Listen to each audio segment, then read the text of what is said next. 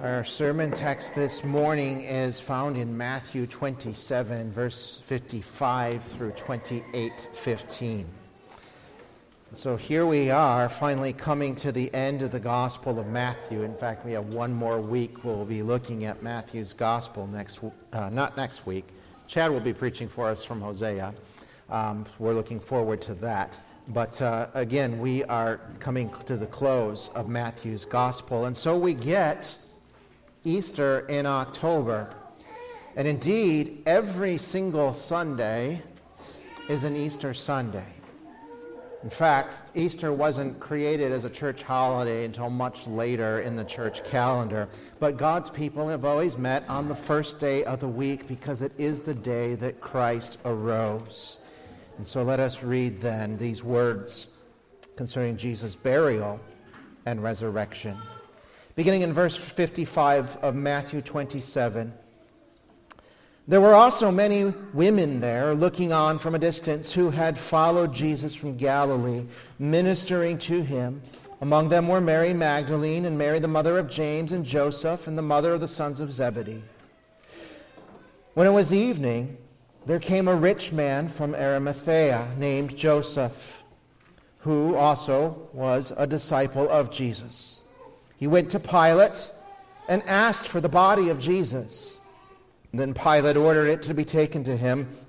And Joseph took the body, and he wrapped it in a clean linen shroud, and he laid it in his own new tomb, which he had cut from the rock. And he rolled a great stone to the entrance of the tomb and went away. Mary Magdalene and the other Mary were there sitting opposite the tomb.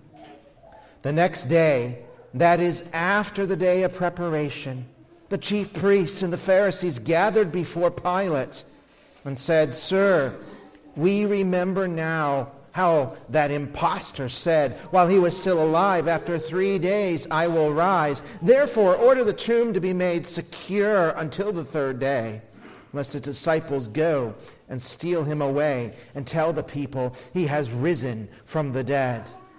And the last fraud will be worse than the first. So Pilate said to them, You have a guard of soldiers. Go, make it as secure as you can. So they went and made the tomb secure by sealing that stone and setting a guard. Now, after the Sabbath, toward the dawn of the first day of the week, Mary Magdalene and the other Mary went to see the tomb. And behold, there was a great earthquake, for an angel of the Lord descended from heaven and came and rolled back the stone and sat on it. His appearance was like lightning, and his clothing white as snow. And for fear of him, the guards trembled and became like dead men. But the angel said to the women, Do not be afraid, for I know that you seek Jesus who was crucified. He is not here, for he has risen as he said. Come and see the place where he lay. Then go quickly and tell his disciples that he has risen from the dead, and behold, he is going before you to Galilee. There you will see him. See, I have told you. So they departed quickly from the tomb with fear and great joy and ran to tell his disciples. And behold, Jesus met them and said, Greetings. And they came up and took hold of his feet and worshiped him. Then Jesus said to them, Do not be afraid. Go and tell my brothers, go to Galilee, and there they will see me. This is God's holy word. Let us pray. Father, we do thank you for your word. We ask this morning that as we consider it, as it is proclaimed, we would indeed see the risen and living Savior. For in seeing, we would ask that we would also believe so that we might know you for all eternity. We pray this in Christ's name. Amen. There's a line that Morgan Freeman speaks as the character Red in my, probably my favorite movie, Shawshank Redemption where he says to Andy, his friend, let me tell you something, friend. Hope is a dangerous thing. Hope can drive a man insane. It's got no use on the inside. Better get used to that idea. And those lines, I feel, articulate many people's experience in this world. Hope feels like a dangerous thing. You see, people want to have hope but they really have no idea of how to find it or even what they are looking for, what hope actually is.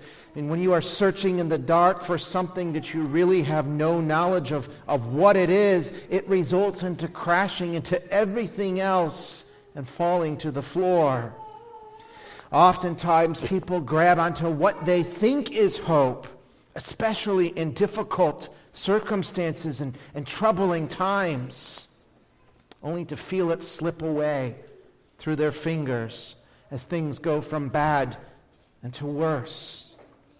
And no doubt that is how Jesus' disciples felt as he is buried into this tomb in the ground. All their hope is being buried with him. As we see our text begins Jesus is sealed into a tomb. Matthew, as we have seen through this whole gospel, loves to give us specific details. And he does that again concerning the burial of Jesus. We are introduced to a disciple we have never met before, this man named Joseph of Arimathea.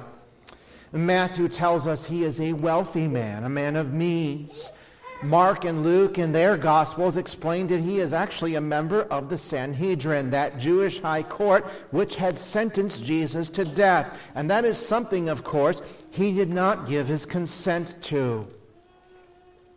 As a man of wealth and influence, he was able to secure then a proper burial for Jesus. Most victims of Roman crucifixion were simply left on the cross after they had died. After all, this was to be a deterrent to others who would think to challenge the power of Rome and Roman rule. But according to Hebrew law, a body could not be left in the open. So oftentimes what would happen to Jewish people who were executed on a cross, they were buried, albeit it wasn't in a tomb, but a mass grave. This man, Joseph of of Arimathea, though, out of his devotion to Christ, he goes to Pilate the governor and requests Jesus' body for burial. And this is a very bold request. It would take some courage. After all, he is a member of the Sanhedrin. This action would not have been well received amongst the fellow members of the courts.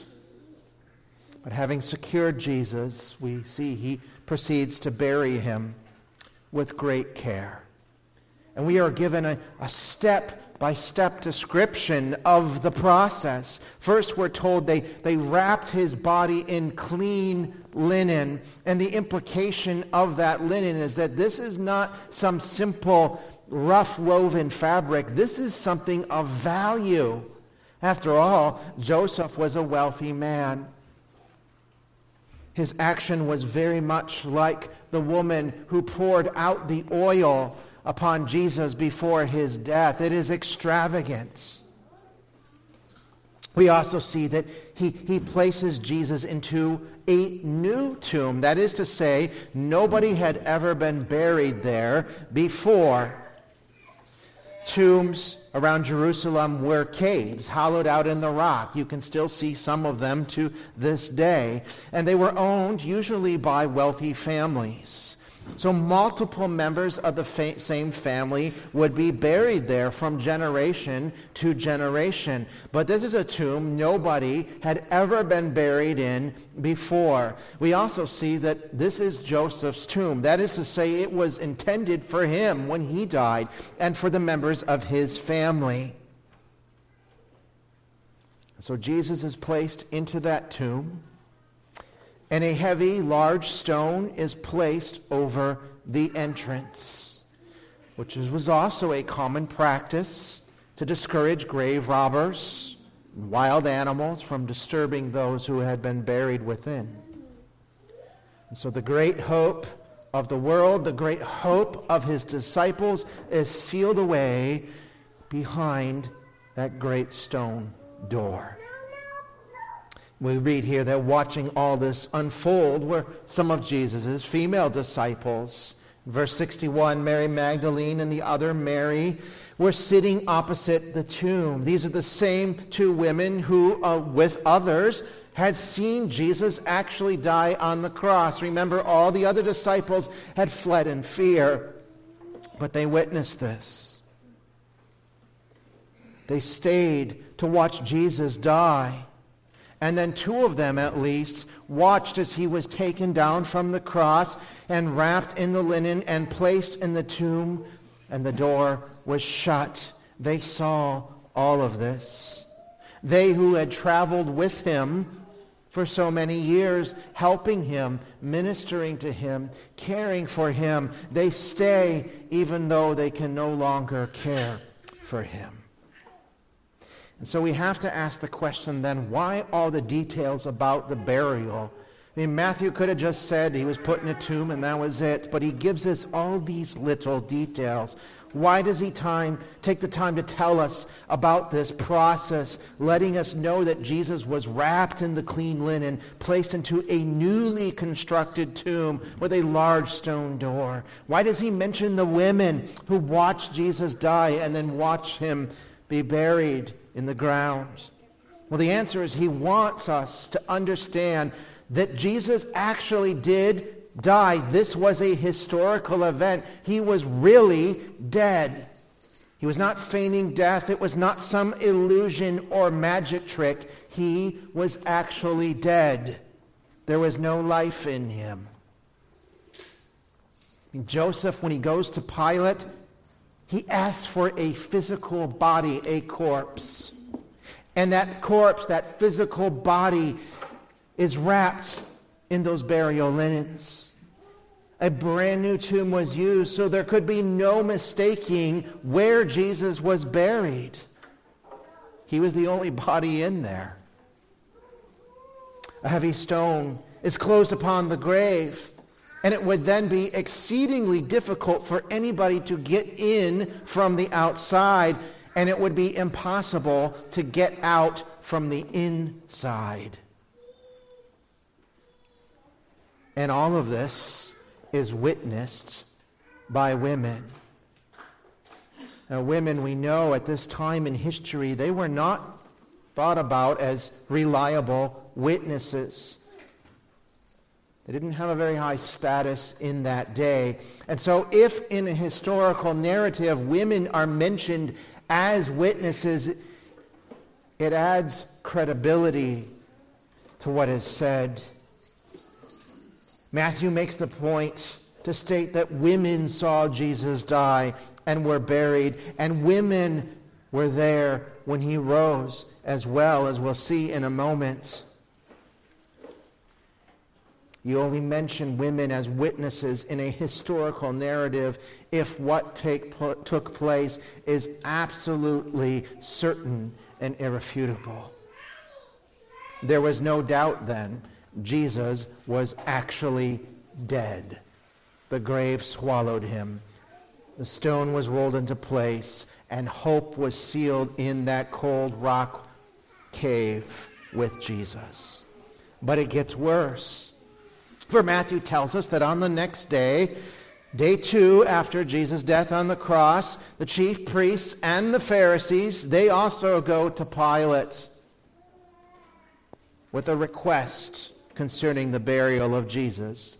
And rather than coming, of course, with the care of a devoted disciple, they come with a different concern, as we read in verse 63 Sir, we remember how that impostor said while he was still alive, After three days I will rise. Therefore, order the tomb to be made secure until the third day, lest his disciples go and steal him away and tell the people, He has risen from the dead, and the last fraud will be worse than the first. Though Jesus is actually dead, they're still worried about him and the challenge he presented to their authority and power over the people. They do not actually believe that he would rise from the dead, but they thought, well, his disciples would manufacture some sort of fraud. They'll take him. And the rumors then would spread of a risen Messiah, and that would be far greater threat to, to them, to their power and their control than a living man who claimed to be a Messiah, especially if it was one who had been executed by them for blasphemy. And so they get their guard. Now, there's some speculation whether these were Roman auxiliary soldiers or the Jewish temple guard. It could have been either. Uh, it doesn't matter, though. What matters is that there were armed guards set to watch the tomb to prevent what uh, the Sanhedrin and the Pharisees feared most, an empty tomb. And then for an added measure of protection, we are told that they had a seal placed upon that door. That was probably a cord, a rope that was stretched across the stone door with a wax seal upon it. That wax seal probably bore some insignia, possibly Pilate's or that of the Sanhedrin. The idea was that this is closed up. This was like a police do not cross line. If you cross this, there would be consequences. The seal added a, a sense of authority uh, over the whole matter. Break the seal, break the law, face the consequences of those in control. And once again, the point of all this detail and this account is to tell us that, yes, Jesus was actually buried. Not only was he actually dead, he was actually buried. Everything is final. A deep cave of a tomb, grave clothes, a massive stone door, an official guard, an official seal. Jesus was dead, shut in, buried. There was no getting out. And the hope of many was sealed in that tomb as well. Because if you can keep Jesus dead and buried, you can ignore any claim of kingship, of lordship that he has over you. You can ignore who he said he was, who he claimed to be. You see, people still do that. They still want to bury Jesus so they do not have to reckon with who he truly is. Now, today, of course, we do not bury Jesus in a tomb. We can't. He is a living Savior but we still try to bury him. What do people do? Well, they, they suppress the knowledge of him. They deny who he truly is, what he has truly done, and what he has truly said. People have no problem, of course, with a historical Jesus. After all, the Jesus of history cannot be denied. The weight of the evidence, both biblical and extra-biblical, is overwhelming. But a Jesus who is actually Emmanuel, God in the flesh, a Jesus who died on the cross for sinners as a sacrifice in their place, taking the holy judgment of God upon himself so that they might be forgiven, a Jesus who rose from the grave. That is a Jesus they cannot accept, and so they bury him. Because if they did accept, if they did acknowledge it, they would have to bow to who he is. They would have to worship him. They would have to confess him as Lord and King of all. But if you do that, if you do confess him as Lord and as King, it means you cannot be the king of your own life. And so people bury Jesus.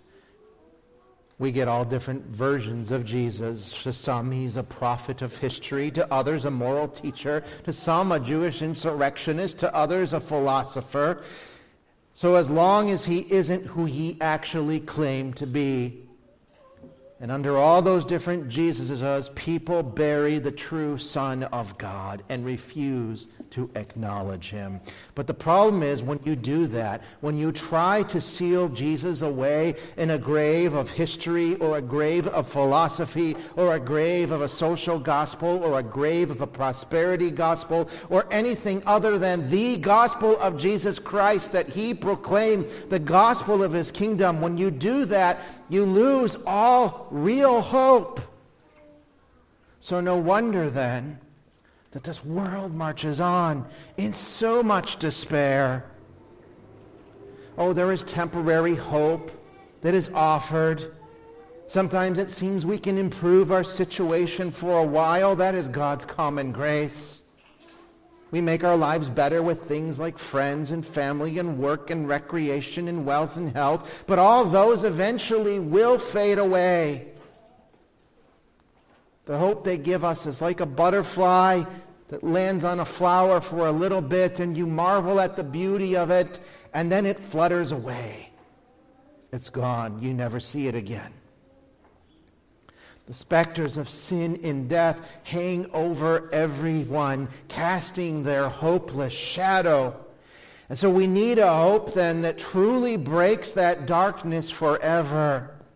We need the hope of Jesus, which is exactly what we get in the resurrection of Christ Jesus. You see, even though people tried to bury him, even though they buried him in the ground literally then, and people tried to bury him in their minds now, he is alive.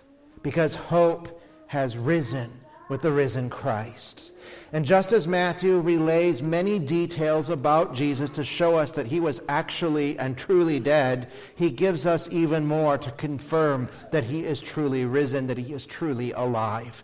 And all those details, or as with all those details of his death being so intentional, these details also are intentional. In fact, when we look at that death and that burial, that he was really dead, it makes the resurrection even more amazing. For Christ has risen. He has risen indeed. And first, we notice these intentional parallels between Jesus' death and burial and his resurrection. So we read in Matthew 28, 1, Now after the Sabbath, toward the dawn of the first day of the week, Mary Magdalene and the other Mary went to see the tomb. When Jesus died on the cross, a miraculous darkness descended upon the land. But now, on the day that he arises, the brilliant light of dawn is shining upon that cold tomb and warming the face of that rock door. Also, when Jesus died, there was a great earthquake confirming that God was at work in the world. Things were changing. And as he arises, what do we see? Another earthquake. God was at work yet again. The hopelessness of the grave, the hopelessness of the world was coming to an end in the shaking of the earth as the Savior rises to meet the dawn. And the reason for the earthquake, we're told, is that there was an angel of the Lord who came down from God's presence, rolling away that heavy stone door. Again, we see the, the light and the brilliance uh, continue to be a, a highlight in this description as we see the angel described as, as being clothed with clothing like lightning and being white like snow the sight of the angel, like angels often do when they appear to men and women, causes great fear amongst those who saw him. The guards fell down in sheer terror, becoming like dead men. And what irony it is that here they fall down as if they are dead, but Christ is not in the tomb. He is not among the dead. This angel was a being of such awesome power that the, the seal on the tomb and the trembling guards and the heavy stone, they are no match for him. But that power, that power of the angel pales in comparison to the message of hope he brings to the women who are at the tomb witnessing this. You know, in Matthew's gospel, in the gospel of Matthew, we find angels speaking to people in only two areas in the beginning, in the first couple chapters, and here at the end. We saw them at the beginning as they communicate to Joseph in a dream and also to the Magi, the wonders of the newborn Christ of Emmanuel, God with us. They brought a message of great joy and hope. And here they come to these frightened, desperate women, and they bring another message of joy and hope. The Savior was risen. And so the angel, he assures the women not to fear while they sought the dead Christ, they would not find him, for they needed to seek him amongst the living. He is not here, for he is risen. Verse 6. As he said, Come see the place where he lay. It is an invitation to look into the tomb. And this is so remarkable because in the rolling away of the tomb, as the angel removes the door, it was not to let Jesus out. He was already gone. He removed the stone door so that the women could look in and see the evidence. Jesus was gone. The tomb was already empty. He's inviting them, come, look, and see your hope has risen. And that is an inv- invitation, though, that echoes out across time and it comes to us as well.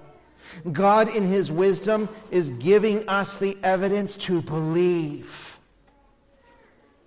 Just as there is no doubt that Jesus was really and truly dead because of all those details, so is the fact that he arose and is now alive confirmed by that same detail. You see, the most valid way of determining truth is actually eyewitness. In court, eyewitnesses carry the most powerful evidence for a case. And that is what we have in the Gospels an overwhelming amount of eyewitness evidence. Just like Jesus' death and burial, Matthew gives us the names and the places and the events and the times of things that happened because people were there and could confirm it. Telling us those little things like the resurrection occurring on the first day of the week after the Sabbath were important. The fact that Jesus is placed in a new tomb means there's no mistaking the tomb. Women knew exactly where Jesus was supposed to be buried, and now he's not there. the very care taken by the, the Sanhedrin and the Pharisees. was an important historical detail to tell us again that Jesus was really dead and buried so that when the tomb is actually found empty, it means he had left. After all, it had been sealed, but now he's not in there. People had seen him placed in there, but now he is not there. as certain as Jesus' and death and burial were confirmed by the facts of history, so too is his resurrection. But consider this. As powerful a witness an empty tomb is to the validity of Jesus' resurrection and the hope that it brings, there is yet a more powerful testimony of his resurrection. In fact, if all we had was an empty tomb, that would give us some hope, but it would leave some room for doubt as well. Where did Jesus go? So the angel tells the woman to go then, quickly, without delay, tell the other disciples. And with a mixture of fear and joy, they do so. With, with awe and rejoicing, they run to tell the other disciples. But before they can get there, Matthew tells us in verse 9, Behold, Jesus met and said, Greetings. Jesus met them and said, Greetings. And they came and took hold of his feet and worshiped him. Again, an empty tomb would create great hope, but to actually meet Jesus in the flesh and be greeted by him, and then to, to touch the risen Christ in worship, that would cause real hope to explode in one's heart. And so Jesus meets the women. He comes to them and he meets them and he greets them with a common, a simple greeting. There's something so human, so earthly about that. Jesus doesn't say anything flashy. He doesn't say, I told you so. He just gives them a common, warm, friendly greeting. And as miraculous and supernatural as Jesus' resurrection is, there's also something very natural about it. He's greeting them with a common greeting. Jesus had a real body. He wasn't a ghost. In fact, the women touch him. They take hold of his feet in this beautiful act of worship. They physically touched him. He was flesh and blood. Jesus' instructions to the women also confirm this. He says in verse 10, Do not be afraid. Go and tell my, my brothers, go to Galilee, uh, to go to Galilee, and there they will see me. Go and tell my brothers. Again, you hear the warmth and the gentleness in his voice. He calls his disciples his brothers. These are the men who had abandoned him at his death. They fled in terror as he is arrested in a garden. Peter denied him in the courtyard at the place of trial. They are now scattered and cowering and hiding. All hope is lost. But now he restores hope by calling them his brothers, his family. Jesus does not abandon those who run from him. Also notice he says, go to, to tell them to go to Galilee and they will see me. They will look on me with their own eyes. They will see me with a true body. I am risen. And so again, the words of comfort and hope accompany the words that he has risen from the dead. Yes, the world has tried to bury Jesus. They tried to bury the one true hope that they really need, but Jesus has overcome all those obstacles to bring everlasting hope to his people. The grace of God through the limitless love of the Father and the awesome authority of the Son and the providential power of the Spirit, changed hopelessness into an absolute hope that is never ending. And because of that, Jesus invites you. He invites you. The living Savior invites you to have that same hope by seeing him and believing him. Now, hope is not a dangerous thing after all. You only need to have the right hope, the risen hope of Jesus Christ. He is the hope that overcomes all hopelessness and despair. And there is a good chance that you are sitting here this morning. Like me, you often feel the hopelessness of this world. Perhaps you feel there is no hope for you. Your shame and your guilt uh, of your sins that you have committed against God, all your failures, everything that you have messed up, they seem too much to overcome. But they're not. Because Christ already overcame death to save you from all of that a stone barrier, a royal seal, armed guards. They could not keep him buried. It's interesting as we look at the fact that there were these women, we, we, we see that theme throughout the whole death and burial of Christ. Many women watched him die on the cross. The same women watched him entombed, as we've already noted, and the same women were there at the empty tomb. Why women? Well, like we've already established, they were unlikely witnesses. So if they are included in a historic narrative, it's because their t- testimony is absolutely true. But there's another reason why the women are involved in this as well. Because of all the people, of all of Jesus' disciples at that time that needed some hope, it would have been the women. It would have been the women who were his disciples. Mary Magdalene was a demoniac whom Jesus had healed. The other Mary is somewhat of a mystery. It could have been his mother. It could have been another Mary. It was a pretty popular name at the time.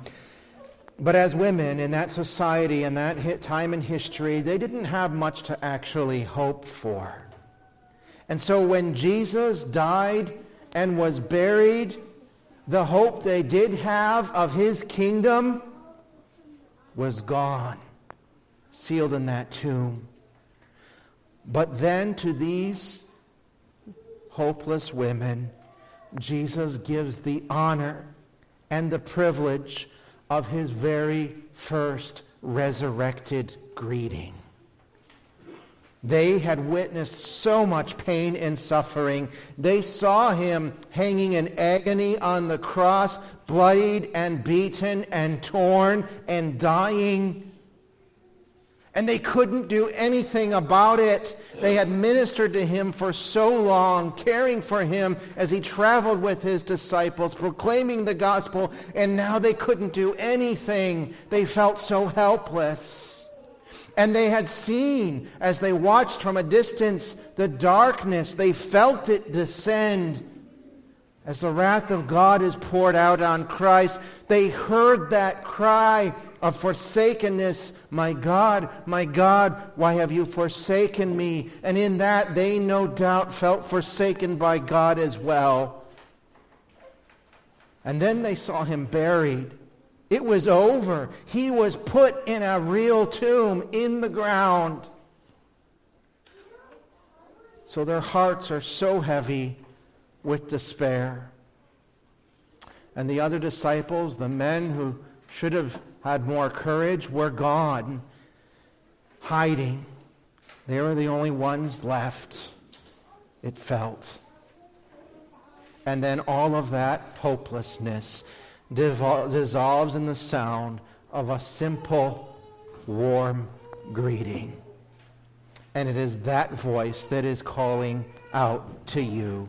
Jesus is calling out to you to come and to look and to see the empty tomb, to come and to see him, to know him who is alive forevermore. He comes to those like these women and to you and to I who need real hope because we live around so much despair.